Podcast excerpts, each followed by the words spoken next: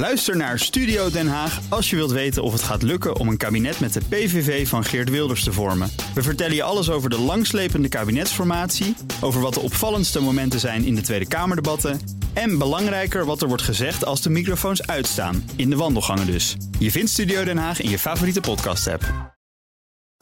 Crypto-update.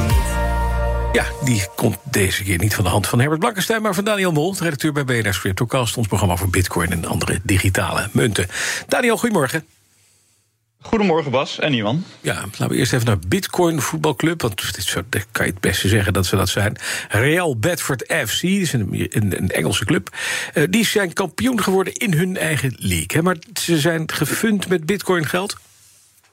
Ja, nee, dat ga ik zo uitleggen. Maar eh, het is in ieder geval een groot feest in, uh, in het stadje Bedford. Dan hebben we het over een plaatsje dat even groot is als uh, Helmond of Hilversum bijvoorbeeld.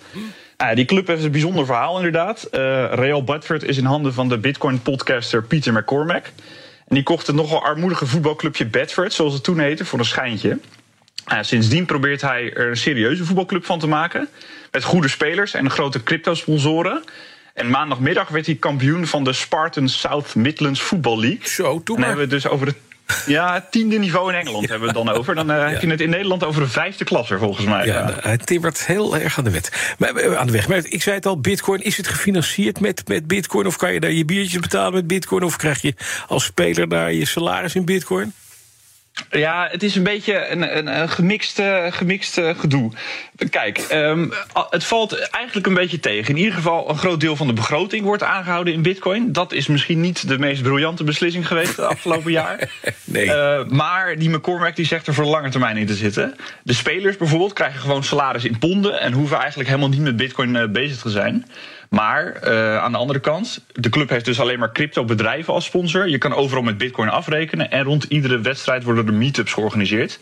En de club moet echt een uithangbord gaan worden. Ja, oké. Okay. Dus met Bitcoin hebben ze niet zoveel van doen. Behalve het feit dat die Bitcoin-podcaster, uh, meneer McCormack, iets heeft met, met Bitcoins. Ja, het is echt een reclame ding. Ja, precies. En hij wil ook de allergrootste club in Engeland worden. Moet hij nog even vijf leagues door. Wat zeg ik, tien leagues door? Dat is nogal wat, hè? Ja, ja, nee, aan ambitie geen gebrek eh, bij die McCormack hoor. De, momenteel voetballen ze dus op het tiende niveau. Dus als alles goed gaat, zitten ze over een jaar of negen in de Premier League met, uh, met de grote jongens. Nou. Maar joh, uh, zo makkelijk gaat dat niet. En dat gaat ook echt niet zo ver komen, want dat kost veel meer geld dan er nu voorhanden is. Hm. En ik zou het heel knap vinden als zij een professioneel niveau halen. Dus dat is volgens mij de vijfde, het vijfde niveau dan. Ja. Maar die Pieter McCormack is echt wel ambitieus. Uh, Herbert Blankenstein, die er dus nu niet is. En ik hebben hem een half jaar geleden gesproken voor CryptoCast nummer 245. Dat was natuurlijk uh, in English. En dat was best een leuk gesprek, waarin hij vooral uh, liet merken dat dit een, zijn fulltime baan is en echt zijn passie. Mm.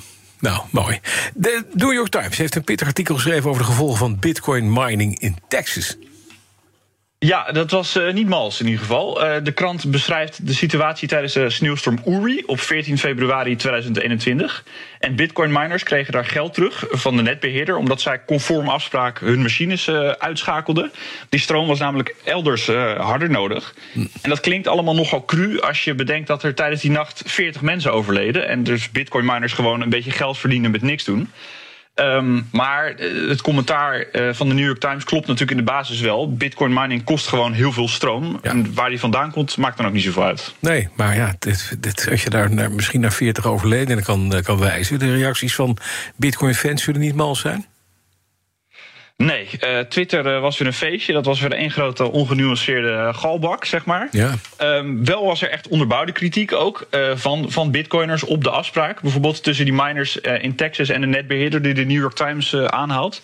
De staat Texas heeft namelijk die miners bewust aangetrokken om zo gebruik te kunnen maken van de, van de overschotten in energie die ze daar soms hebben. Mm -hmm. En mochten steden en dorpen dan juist meer energie nodig hebben, bijvoorbeeld tijdens zo'n sneeuwstorm, dan kunnen bitcoin miners hun apparatuur juist makkelijk afschakelen. Ja, ja. ja, ja. Dat wordt vaak als argument gebruikt waarom mining juist wel nuttig is op sommige plekken. Ja. En uh, bijvoorbeeld die miners in Texas zouden ook veel groene energie gebruiken, maar dat stond helemaal niet in het artikel. Nee, nee maar dat is toch ook energiegebruik. Oké. Okay. Uh, ander opmerkelijk nieuws. Op elke computer met een bestuurssysteem van Apple staat het Bitcoin whitepaper stiekem opgeslagen. Huh? Ja, dat is uh, best een bijzonder nieuwtje. Ik vond het ook een beetje verbazingwekkend toen ik het las. Het gaat in ieder geval om iedere computer die een macOS-versie draait vanaf 2018. En die whitepaper die werd ontdekt door een blogger die zijn printer aan het fixen was. Uh, toen hij aan de slag ging met die Virtual Scanner app die je op de Mac hebt, ontdekte hij het bestandje simpledoc.pdf. En dat bleek dus de Bitcoin whitepaper te zijn. Nou ja, allerlei andere Apple-gebruikers gingen natuurlijk ook direct op onderzoek. En die konden het ook vinden. Dus waarschijnlijk staat hij ook gewoon op jullie MacBook. Ja, dat zit er dik in, ja. Dat is voer voor allerlei uh, maffe complotkoningen weer, hè, neem ik aan. Ja, het, we hebben het hier over de cryptowereld, was. Dat is uh, sowieso niet zo uh, niet ongewoon. Nee. Uh, de, de, meest bijzondere die ik heb gevonden is dat Steve Jobs, dat is de oprichter van Apple, dat weten we allemaal, dan ook wel Satoshi Nakamoto moest zijn. Oh, en dat natuurlijk. is dan de oprichter, de, de bedenker van Bitcoin. Ja, dit, nou wordt alles duidelijk. Precies, alles valt op zijn plek. Nou ja, ik, uh, behoorlijk onwaarschijnlijk, zou ik willen zeggen. Mm -hmm. uh, een andere interessante is dat bijvoorbeeld een Apple-ontwikkelaar is geweest... die deze whitepaper heeft willen uh, vereeuwigen in macOS. Nou, er, er, is veel discussie over die whitepaper. Er worden allerlei rechtszaken over gevoerd. Wie dat dan geschreven heeft. En er zijn ook mensen die die whitepaper het liefst offline willen halen. Nou, vind ik ook uh, niet echt plausibel. Ik denk dat de realiteit gewoon neerkomt op uh, een stuk minder spannend verhaal. Misschien moest er gewoon een klein PDF-bestandje mee als test voor die Virtual Scanner app. Ja. En het werd dan toevallig de Bitcoin whitepaper. Ja, geen idee. Ik gok eigenlijk dat het feest uh, snel is afgelopen met die volgende update. dan is iedereen ineens af. Ja, weer voeren ja. voor de alle complotdenkers. Zie je wel, we hadden gelijk. Wat heb je in de CryptoCast deze week, Daniel? Een gesprek met Frank van Weert. Hij is uh, oprichter van Will Alert. Dat is een best wel populair Twitter-account. Dat alle grote transacties op de belangrijkste crypto-blockchains uh, in de gaten houdt. En Frank wil met zijn bedrijf nu uh, meer doen dan een Twitter-account. Hij wil namelijk ook een bijdrage gaan leveren aan de crypto-tak van bijvoorbeeld politie en de Nederlandse bank. Maar dat wil nog niet echt lukken. En bij ons legt hij uit waarom. Dankjewel. Daniel Mol, alle afleveringen van de CryptoCast zijn te horen via de BNR-app, bnr.nl of de podcast-app van jouw keuze. Crypto-update wordt mede mogelijk gemaakt door BitTonic. Al tien jaar lang de Bitcoin-autoriteit van Nederland. Bij BNR ben je altijd als eerste op de hoogte van het laatste nieuws. Luister dagelijks live via internet. Bas van Werven. En heel langzaam komt de zon op rond dit tijdstip. Je krijgt inzicht in de dag die komt op BNR, het Binnenhof in Nederland en de rest van de wereld. De Ochtendspits. Voor de beste start van je werkdag. Blijf scherp en mis niets.